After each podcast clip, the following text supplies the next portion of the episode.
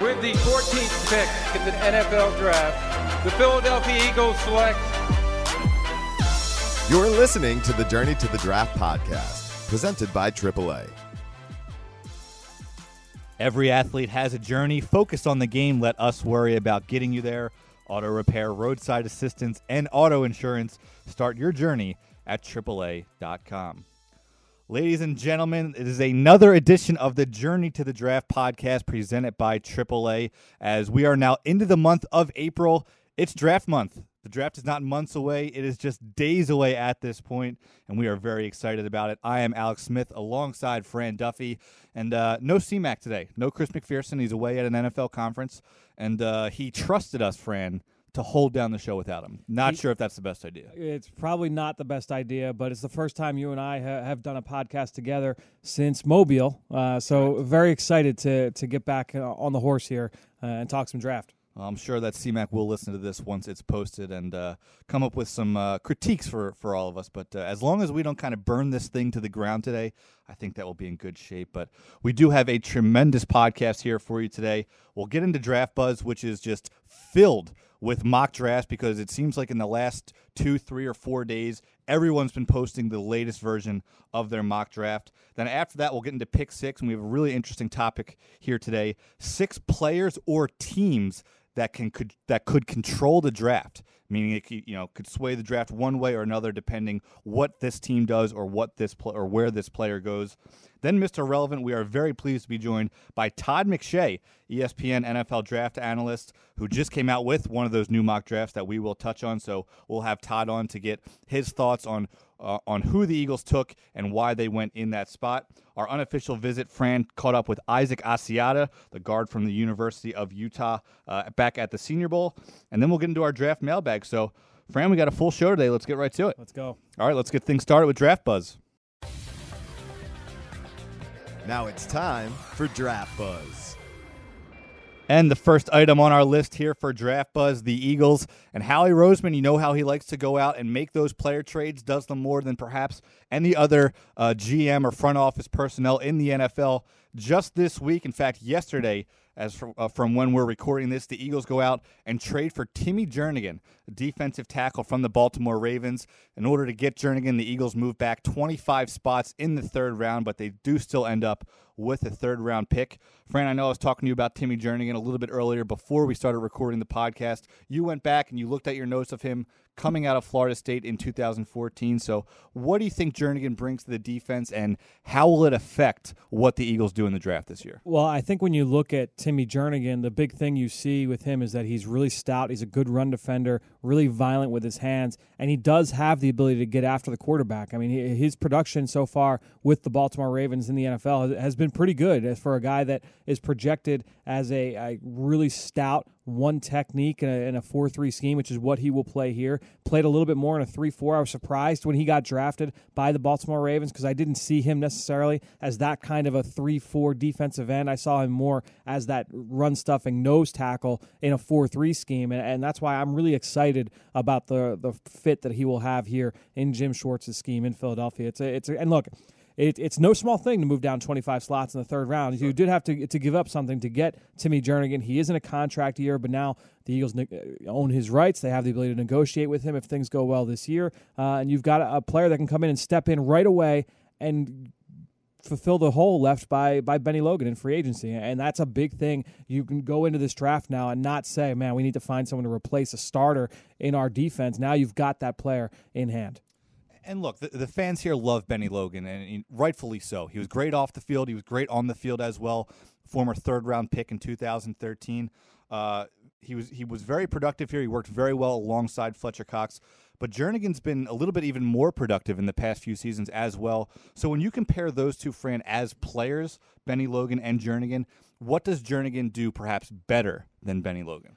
I would say that they're comparable in a lot of ways, and and I haven't done the full study yet on Jernigan with the Baltimore Ravens, so it's tough for me to to really tell you exactly where the pluses and minuses are. I did see them pretty similarly coming out of college. I saw Benny uh, as more of a one technique in a four three scheme, uh, and I saw uh, Jernigan the same way. So I saw them very similarly. They got drafted in a very similar spot, so uh, very comparable players from that respect. All right, moving along here. Let's get into the mock draft portion of Draft Buzz. Our first one we're going to look at comes from Josh Norris of Rotoworld, who in the first round with the Eagles at number 14. Fran, this is starting to become a popular pick. Gareon Conley, uh, you, I know you really like him, but he's a guy. It seems like he's been rising up the draft boards lately. You know what it is? Is I watched Conley for the first time after the Senior Bowl, and I watched him and Lattimore together. And I only watched two games because I had to plug through as many of those underclassmen as I could before the combine. And I watched two games, and I liked Conley. I didn't love him, but I, th- I saw a guy who's really instinctive. He's tough. Uh, he's not afraid to, to stick his nose in the in the run game. Uh, good ball skills. I mean, you, you like everything you see but you wanted to see a little bit more. I didn't see a top end athlete. And then you watch more and you watch more and you watch more. And I've had a chance to do so over the last few weeks. And this kid just makes instinctive play after instinctive play after instinctive play. Really, really good mental processing, the ability to make plays both in man and zone coverage. He tested very well at the combine, and that does help. But for me, the big thing that I always take away from watching those corners is uh, what is their eye discipline like? Does he have the ability to make plays down the field on the football? And Conley can do that. He's a bigger kid with instincts and with ball skills. Those kind of guys don't last long on draft day. Uh, he's a really, really intriguing prospect. I'm a, I'm a big fan of his. I would consider myself a big fan. I just think it's really interesting how, you know, this time of year, it's almost like an echo chamber where somebody will say, oh, you know, I went back and watched Gareon Conley and, and you know, after watching the tape, he's starting to rise on my boards. And then other people see that, they'll go back and watch the tape, and they'll see some of those same, same things as well. But it just seems like Gareon Conley continues to rise up the boards, and he continues to be a popular pick for the Eagles as we look at Chad Reuter from NFL.com, his latest mock draft.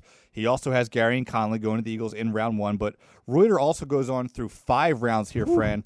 So we don't have to necessarily get into every guy on this list here for the Eagles, but which of these names stand out for you in the first five rounds? Gareon Conley in the first, then Alvin Kamara, the running back from Tennessee, Josh Malone, round three, Elijah Qualls in the fourth, and Hunter Dimick in the fourth as well, and then Dan Skipper, an offensive lineman, in the fifth. What really stands out to you there, Fran? Well, certainly Kamara, you know, because he presents that uh, impact in the passing game that we know that Doug Pederson likes, and you like that ability, that versatility out of the backfield. Kamara can do that. He did that at Tennessee. You saw the ability to line up in the slot and run routes like a wide receiver. So you you have that versatility there. I think Josh Malone is a really intriguing player that not a lot of people know a ton about but Malone is a bigger kid who who ran pretty well at the combine. He ran 4.41 at 6'3", 208 pounds. I mean, he's got the ability to attack downfield.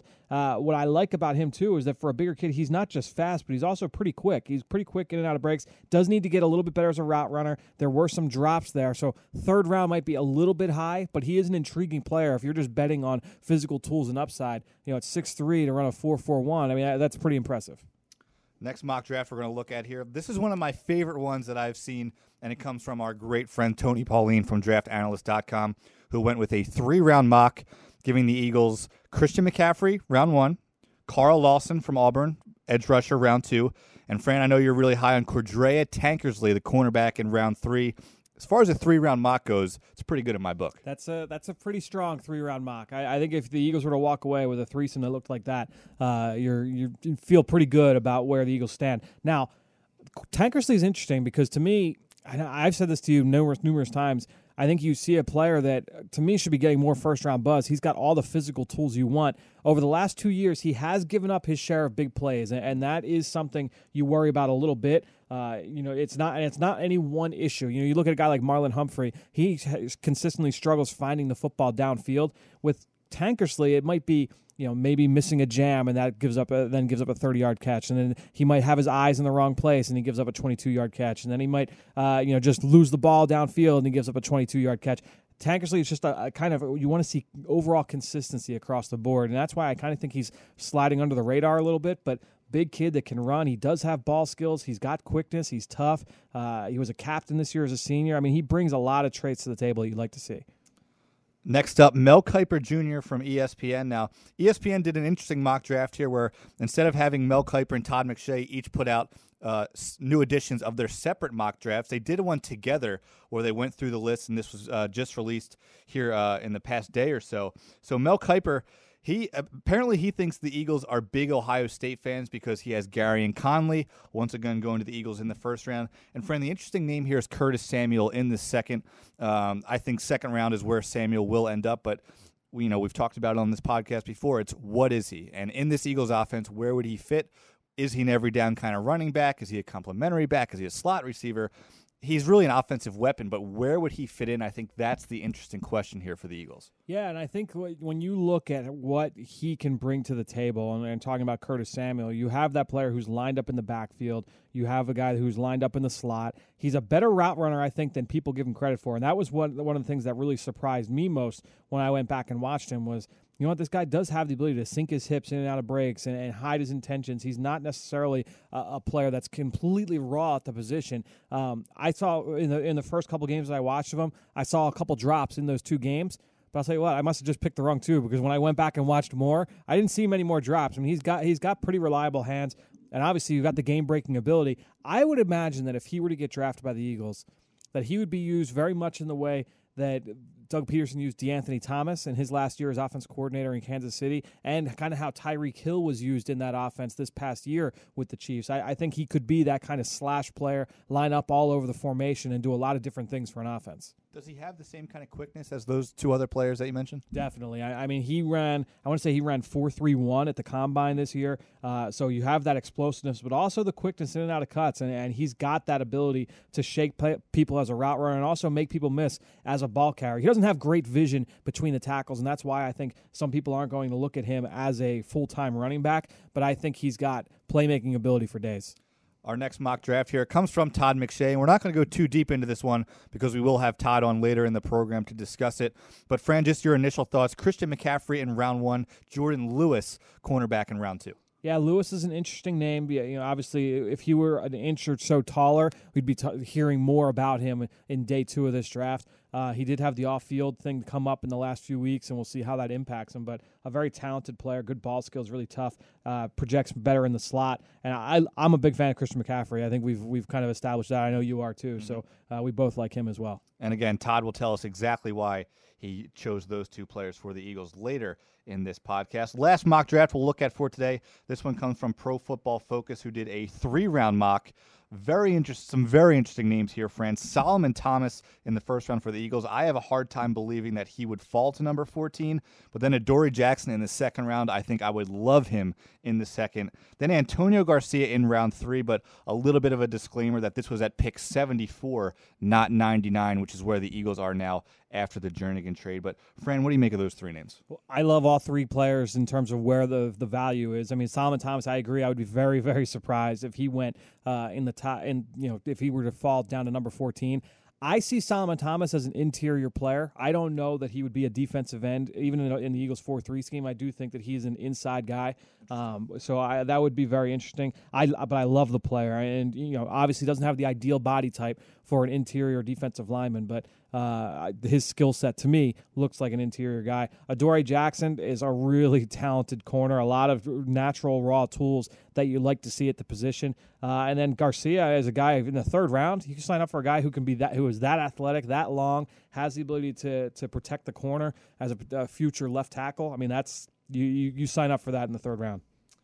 All right, our last uh, bit of draft buzz here uh, non mock draft, but a note from LSU's Pro Day. Leonard Fournette weighs in at 228 pounds at his Pro Day, down 12 pounds from where he was at the combine. Of course, Fran, a lot of questions about his weight when he did show up to Indianapolis. Now that he's down to a sleek 228 and he can run that 4 5, uh, does this change any way that you view what his draft stock is right now. No, because I, I think that we kind of knew that he was able to shed some of those pounds, and he said at the combine that that 240 was a little bit of water weight as well. So, uh, not really worried about it. I, I, would imagine that if he did run again, that he'd probably run uh, probably in the four threes, low four fours at that weight. So that would be impressive. But at this point, and we're recording this, it's now a little before one o'clock on Wednesday, so they're still in the middle of that pro day. All reports are saying he's not going to run anything again, but just did check in 12 pounds lighter. All right, that will wrap things up for Draft Buzz. Let's move right ahead into Pick Six. Now it's time for Pick Six. Yes, indeed, it is time for Pick Six. And our topic today six players or teams that could control the draft this year. Fran, I'll let you start. So, really, what we were kind of thinking with this is who are some of the linchpins in this draft? People that really could affect the way the draft unfolds? Because there's always a couple of those spots, whether they're players and where they go off the board, or teams in the terms of the first round and where they decide to go, kind of wild card teams. And to me, we know that this is an extremely deep cornerback draft, right? And and so it comes down to okay, when is that run going to happen? Because we know that there's a ton of talent. And I, I view this the same way. It's a running back position. Is the run going to happen early in the first round? Is it going to happen late first round? Is it going to happen second round? It's it's somewhere along the line we're going to see you know three or four corners go in five or six picks. It's going to happen. So if Marshon Lattimore, and that's going to be my first pick for a player that can control the draft. I think most people view him as the number one corner. I don't necessarily lean that way, but I think most people view him as the number one corner in this draft. And if Marshon Lattimore goes as early as number two or three, that I think that now you're talking about that run happening much sooner. But if he falls to number 11 and goes to the New Orleans Saints, or if he goes to number 12, even number 13 to the Arizona Cardinals, now a lot of those corners are still on the board, not only when the Eagles pick, when some of these other teams pick, and you might see that run happen a little bit later. I'll be very interested to see when Marshon Lattimore goes off the board. Yeah, and for me, the, the first team that I'm going to look at here is the Cleveland Browns, just because of the assets that they have in the first round. Obviously, they have the number one pick and all signs point to them taking Myles Garrett. Uh, I think that's the consensus right now, obviously, but you never know what can happen between now uh, and the end of the month when the draft starts here in Philadelphia. So they have that first pick, then they have the 12th pick. And if you look at the Browns roster, you know, they have so many holes. Eh, you could look at every single position and say they could use an upgrade there. They could use an upgrade here. So at every it seems like every mock draft that I'm looking at at that number 12 pick has a different play, different player. Whether it's a running back like a Dalvin Cook or an OJ Howard uh, or, or a cornerback or whoever it may be, um, the Browns just have so many options there. They have so many picks in this draft, not just on day one, but throughout the entire weekend. So I think that they're a team, whatever they decide to do, specifically with that 12th pick, but again, you never know what could happen with pick number one. Um, but having two picks inside the top 12, I think they can go a lot of different ways, uh, and that could really shake things up in the first round. Yeah, I'm going to go with a, a, team that is in a very similar spot, and that's the Jacksonville Jaguars. They don't have as many dire needs as the Cleveland Browns, but they're at a spot at number four, and this is why I think it's really interesting to see where they go because – all signs, if you look at the way that they attacked free agency and they attacked some positions that were seen as pretty big needs for them, they went after uh, the safety spot, they went after the cornerback spot, they went after the offensive line. Uh, they, you know, they made a lot of deals that you kind of say, all right, well, wh- where are they going to go in this draft? It doesn't necessarily make sense for them to draft an offensive lineman that high. You look at Tom Coughlin and the way that he has always tried to build his football team, and he's the one who's really kind of calling the shots down there for the Jaguars at this point where are they going to go? Could they potentially even blow it all up and go with a quarterback this high? I mean, and any anything would would not really surprise me at this point with Jacksonville, and that's why I kind of view them as really the one of the big turning points of this draft is are they going to stay put and if they do stay put is this where we're going to see Leonard Fournette go off the board is this where we could see Marshon Lattimore go off the board to pair you know with uh, AJ Bouye and Jalen Ramsey who they just spent a first round pick on I mean this is, there's so many different ways that this team could go they just spent a top five pick on a pass rusher recently, and Dante Fowler. I mean, there's lots of different ways. Where will they ultimately go? That's why Jacksonville to me is very, very interesting at this point with number four pick. Yeah, and Fran, it's funny because my next team here on my list is the San Francisco 49ers at pick two. But really, when I'm thinking about this, if you look at the top four teams, Browns, 49ers, Bears, Jags, they could all go a number of different ways. And, and, you know, depending on who they pick, it could really change things up. But the 49ers at pick number two, like I said earlier, it looks like Myles Garrett is off the board first, but they have so many options and so many different ways they could go with that second pick. Do they surprise people and go with the quarterback? Do they take a Deshaun Watson or a Mitchell Trubisky number two? Do they go cornerback uh, and take someone like Marshon Lattimore? Do they look at safety? Could they go defensive line with a Solomon Thomas or a Jonathan Allen? There are so many different ways, very similar to what, like I said about the Browns. They have so many holes on that roster uh, that they could go a number of different ways. So, really, I think all those teams in the top four, you mentioned the Jags, Fran, um, but depending on where they go, it's really going to shake things up, especially for a team like the Eagles sitting back at 10 picks or so later. Yeah, I think that's very, very interesting. You bring up a lot of good points there with San Francisco. And along that same those same lines with the quarterback position, I'm going to cheat here a little bit. And we say teams or players.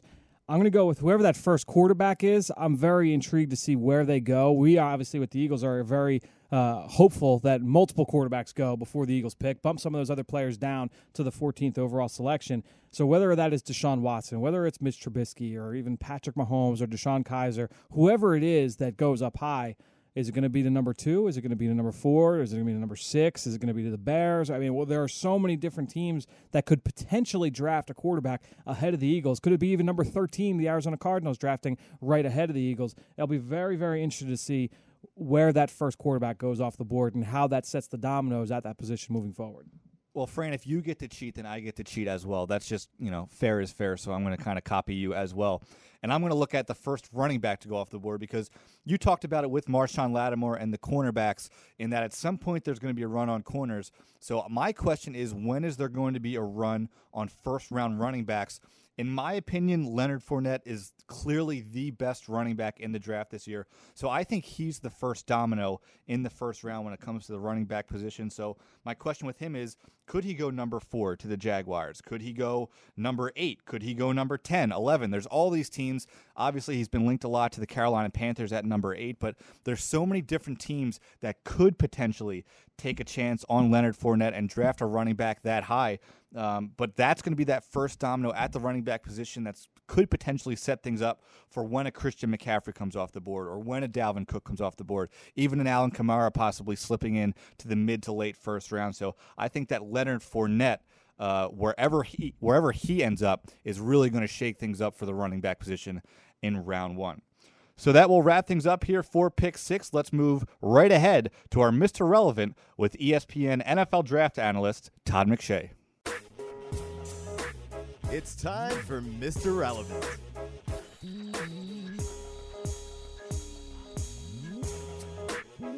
Well, there are a lot of big names out there around NFL draft season, but perhaps the very best out there is our guest on the podcast right now, ESPN NFL draft analyst Todd McShay. Now joins us. Todd, first of all, thank you very much for coming on with us.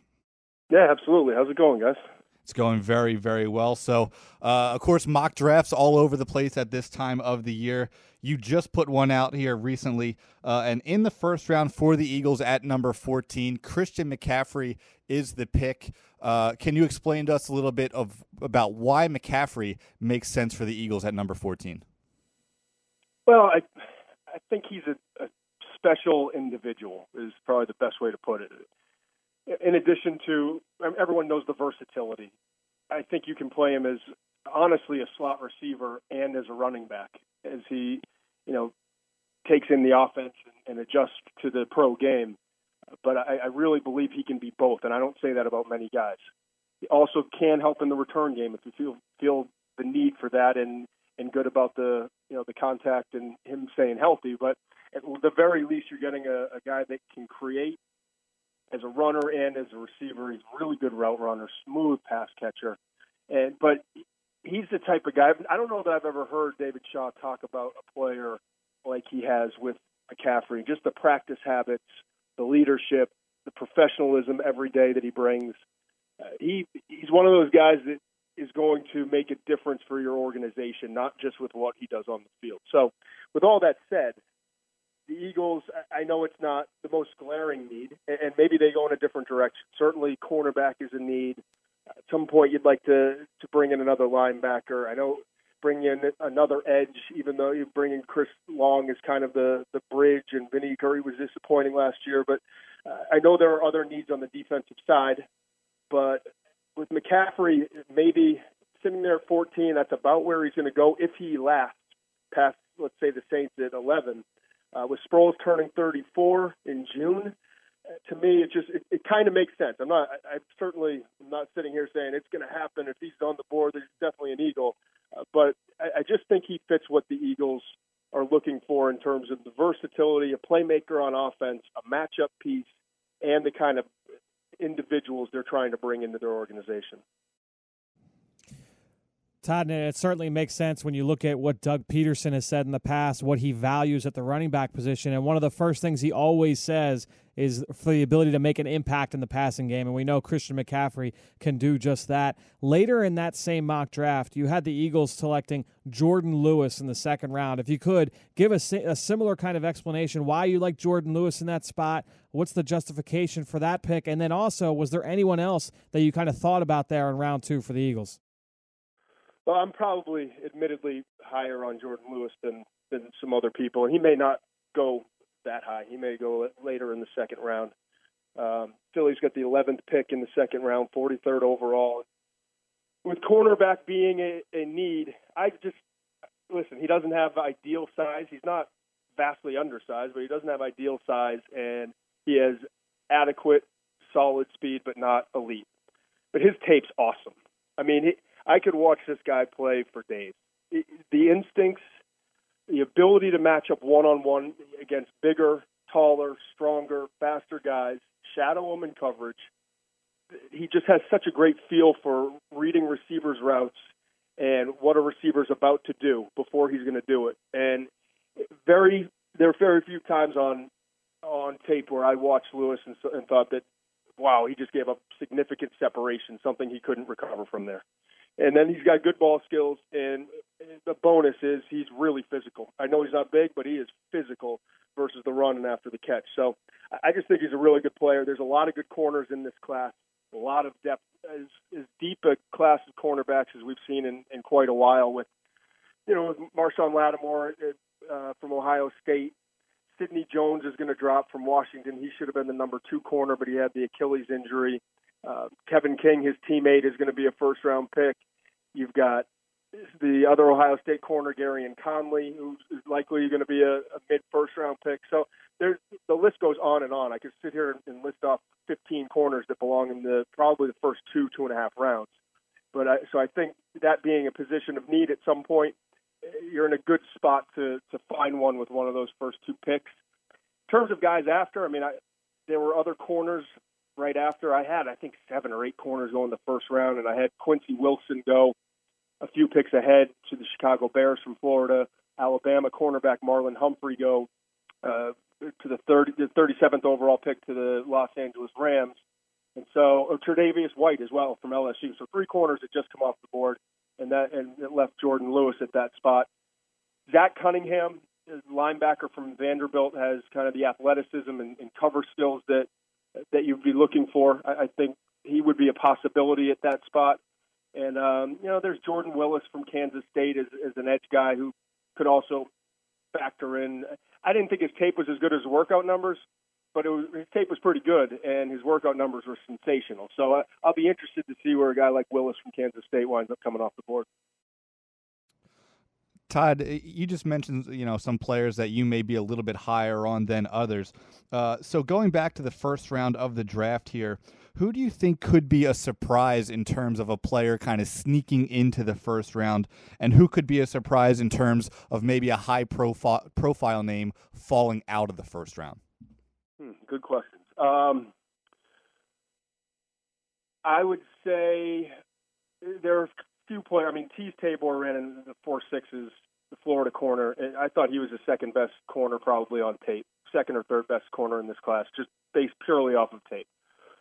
So a lot of these corners, the, some of the best ones on in terms of watching the tape and, and what they what they were as a player on tape did not work out well, have size issues, have injuries, and so it's kind of a, a tug of war in terms of trust, trusting the tape over the stopwatch and some of the measurements. And, and this is probably the most important position of all when it comes to measurements. So it'll be interesting to see. But to answer your question, some, big names. I think Jabril Peppers is going to wind up going in the first round. But the more tape I study, the more I'm just I'm having a hard time fitting him in, in terms of a true position. I think he has to get with a creative defensive coordinator that is going to use him kind of as a nickel and, and move him around but as a safety two years ago, saw some tightness and some concerns with him in deep coverage. And this year, up in the box, just not, you know, struggling to take on blocks, pile inspecting at times, different things that were. And I just don't think he's he's not Deone Bucannon. Deone Bucannon was a, a killer. I mean, he was a headhunter, and he coming out of Washington State, moving to that linebacker position for Arizona, it made sense. Shaq Thompson was a physical player, kind of a hybrid strong safety outside backer at Washington, and at Carolina he's the same. Jabril is more of a defensive back and a great athlete who was playing up there and and kind of found ways with his instincts and his athleticism to get around blocks and make plays, but he does not project as a linebacker in the NFL. And he only had one career interception, didn't have a pass breakup this year. So there's some interesting debates within war rooms, if you will, on Jabril Peppers. I had him go 31 to Atlanta Falcons. I could see him. I I think he'll be a first round pick. I really do. But um, but I have a second round grade on him. Let's put it that way terms of the opposite side, Tyus Bowser from Houston, defensive end, outside linebacker. I, I don't know that he's going to get into the first round, but I was surprised. I just finished his tape last week and had him kind of as a mid-round prospect and, and wound up giving him a grade equivalent to an early second-round uh, pick. And I think he's got a lot of versatility as a guy who can drop coverage, can rush the quarterback, and, and some explosiveness.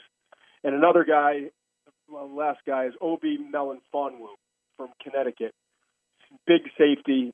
Some teams like the Seahawks could look at him as a corner, but he's tall, he's long, he's fast. He had phenomenal workout numbers. I don't know what, what's with these UConn guys and their their broad jumps, but uh, Byron Jones, I has he. I know he has the all-time record over 12 feet in the the broad jump, and and this guy had pretty close to 12 feet. I think it was 11.9 or somewhere in that area, and his workout was phenomenal. So I, I could see a team with Melifonwu, who's a four-year starter, got better every year.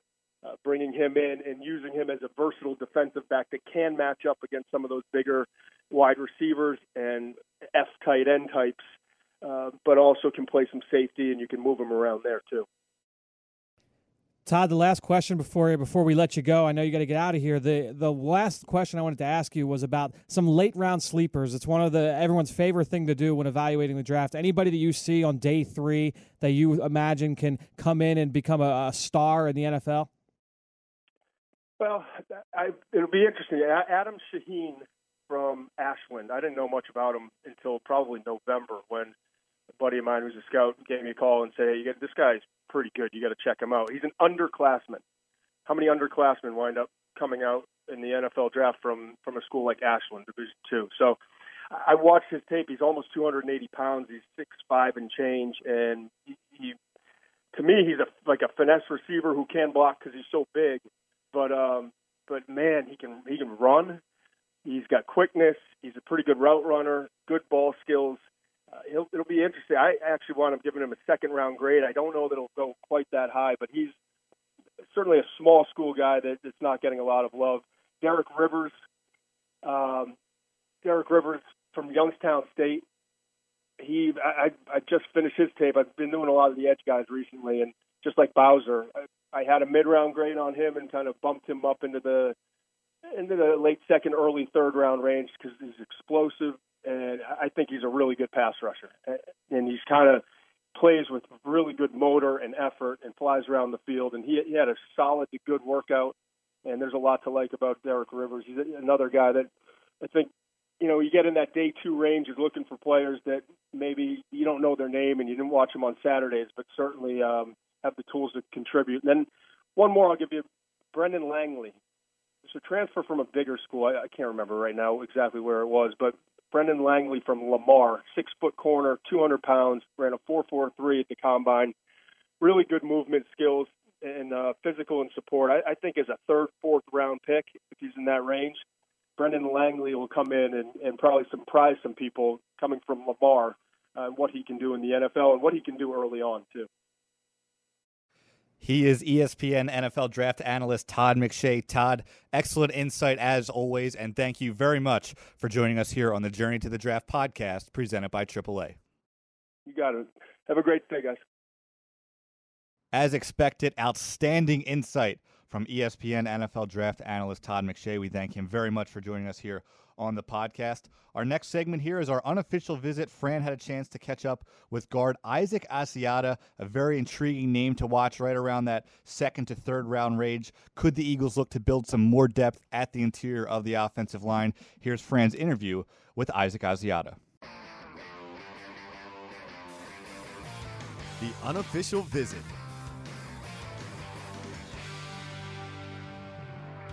Here now with Utah offensive lineman Isaac Asiata. And Isaac, for those who have yet to see you play, can you give us a quick scouting report of yourself? Uh, physical run game.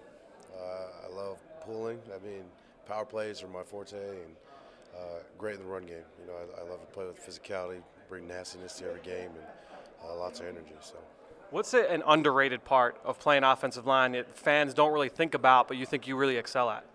Um, I think just explosive. Well, I mean, explosiveness is kind of a a thing that everybody kind of looks at, but it's explosive in, in, everything that you do. You know, explosiveness, explosiveness out of your stance when you when you pull, the angles you take, uh, coming off blocks. You know, coming up the, the second level. So, just little things like that. What's one area of your game that you want to improve based off the feedback you've gotten so far from scouts? Um, just uh, lateral movement in my pass protection. I know that uh, you know to, to, make it in the NFL as a as an offensive lineman, you got to have solid pass pro, and, and that's what I've been working on uh, a lot the past couple months and uh, continue to improve uh, coming up here to the combine a little bit. So I got to ask you first, what's what's in the water at Utah? Because you got you got Bolles, you got Dielman, you got Tevi, you got yourself. Uh, what's it like coming into the draft with all of you guys all being legit prospects? Uh, yeah, I'm very proud of those guys. But you know, it's it's because of a great program. You know, University of Utah is an amazing program, and uh, they got us ready on and off the field. You know, they made us great people, made us have you know great character and, uh, and developed us the right way, uh, and, and, we respect the process and grind it, and uh, now we're all going to do successful and, and, be well off. So. Who's the best player that you faced this year that's going into the draft uh, that fans need to be aware of? Uh, Eddie Vanderdoes, or either Eddie Vanderdoes or Stevie Tuikolovatu. I think they both are outstanding D linemen, uh, very very stout, you know, little fire hydrant guys, uh, very tough. Um, probably the two hardest guys I went against this year. Awesome. Well, appreciate the time yeah, and best of luck throughout the process. Appreciate it. Thank you. Now it's time to hear from you, the fans, in the draft mailbag. Let's dig in now to our draft mailbag as Fran put out the ask on Twitter and got a number of great responses as he does every week because we know all Eagles fans are just dying to get some kind of inside scoop on what the Eagles are going to do in this upcoming draft, specifically with it right here in our backyard in Philadelphia. So, our first question here comes from at NFL Gimpy, who says Does the Eagles' faith in Vaitai and alleged weak offensive tackle class make drafting a tackle unlikely? I think I guess first things first is that I don't necessarily think that this tackle the tackle class isn't great, mm. but I don't think it's like really poor. I do think that there are some talented players. I mean, Ryan Ramczyk's pretty good. Garrett Bolles is pretty good. Those t- guys are being talked about first round. But even if you go into the into day two, I mean, Antonio Garcia, we mentioned earlier, was Cam Robinson going to go in that range? Is Taylor Moton going to go in that range? Is William Holden going to go in that range? Roderick Johnson's got a lot of ability. Dan, Dion Dawkins. I mean, there's some talented tackles in the class. Now, will the faith in Vaitai change that thing? I that's a good question, and I do think that Vaitai uh, did show the ability to be a competent starting right tackle in the NFL. Uh, after he kind of settled in, we know that Washington game, his, his, debut was tough, but after that, I thought he really settled in uh, and showed what he could do. And he's going to be a backup going into the year with Jason Peters and Lane Johnson here. Um, but I, I, would be, I would say, I'd be a little surprised if they spent an earlier pick on an offensive tackle, unless he was just blown away. He was absolutely the best player on the board. Yeah, I I have a hard time believing that the Eagles would go offensive tackle in the first round. Uh, probably even the second round for that matter. But just because Halapoulivaati Vaitai is here, and I agree that I thought he had a really solid rookie season after kind of being thrown in, into the fire early. Um, but just because he's here, that I don't think that that's going to you know throw this entire tackle class out the window, and the Eagles aren't even going to look there.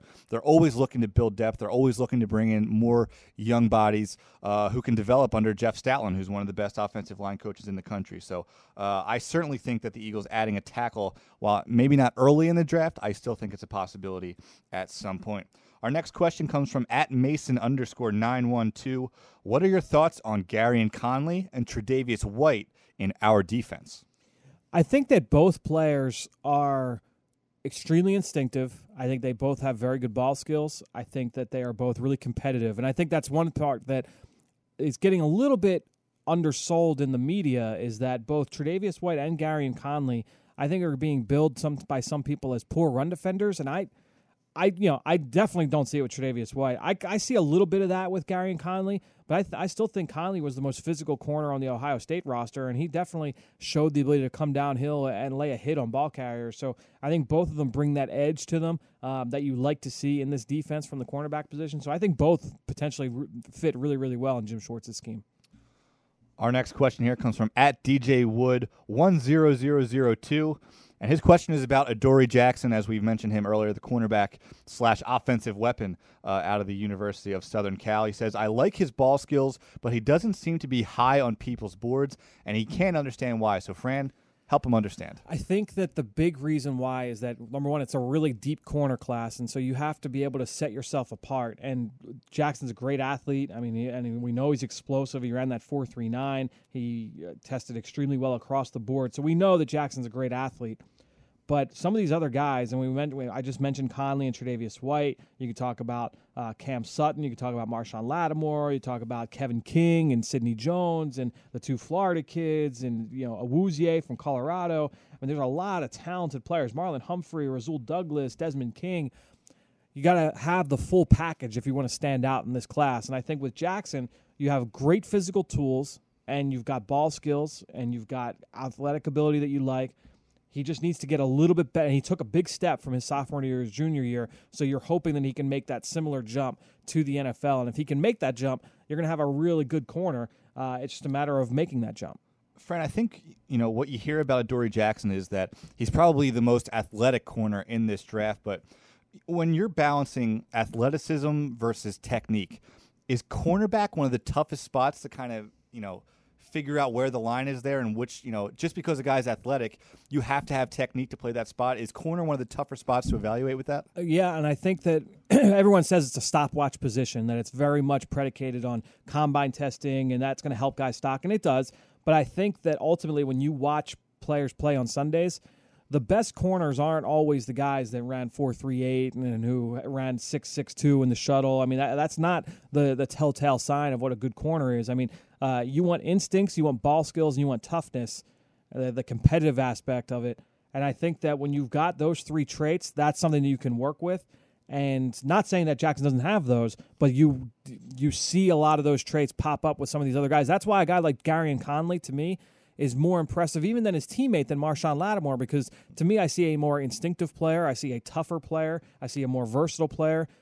Lattimore's got very good ball skills as well to go up against Conley, but those are the traits that stand out to me, and I think those are the traits that stand out to evaluators as well. Is you look for those kinds of traits because that's what wins. That's winning football at the cornerback position on Sundays. Toughness, uh, instincts, and ball skills. Those are three traits that uh, can really serve you well in the NFL. And our final question here comes from at Mr. Myers 17. Three prospects here for you, Fran. If you could share some insight on running back Marlon Mack, cornerback Corn Elder as a slot corner, and linebacker Duke Riley, that would be awesome. so Corn Elder is certainly really intriguing as a slot corner. Uh, really quick. He's tough. He's got ball skills as well. So uh, really kind of flying under the radar in a really talented cornerback class. We haven't even mentioned him yet today. So shows you just kind of how under the radar he is at this point. And then you keep going, and I think you look at Marlon Mack, really explosive, has the ability to, to pull away from defenders in a short area the thing that I worry about with Mack is making the first guy miss, and then also his vision. I think too often he tries to bounce things outside or even cut cut runs back against the grain when he shouldn't, and that's something that you don't really want to see from the running back spot, especially if you're going to be a part time back. You got to make the most of those carries. And then lastly, Duke Riley is a guy. Alex, you and I both saw him in person uh, at the Senior Bowl. Explosive. He's only a one year starter, but he was a great special teamer throughout his career at LSU, so he brings that value as well. Uh, I don't know that he's going to be a high level starter. I don't see him as the kind of guy, even like a Lavonte David, who has turned into an undersized player that's really a superstar in this league at the linebacker spot. But I think Riley can find a role as a potential starter, but more of a, a really high level backup that also plays special teams. All right, well, that's going to wrap things up for this edition of the Journey, the Journey to the Draft podcast presented by AAA.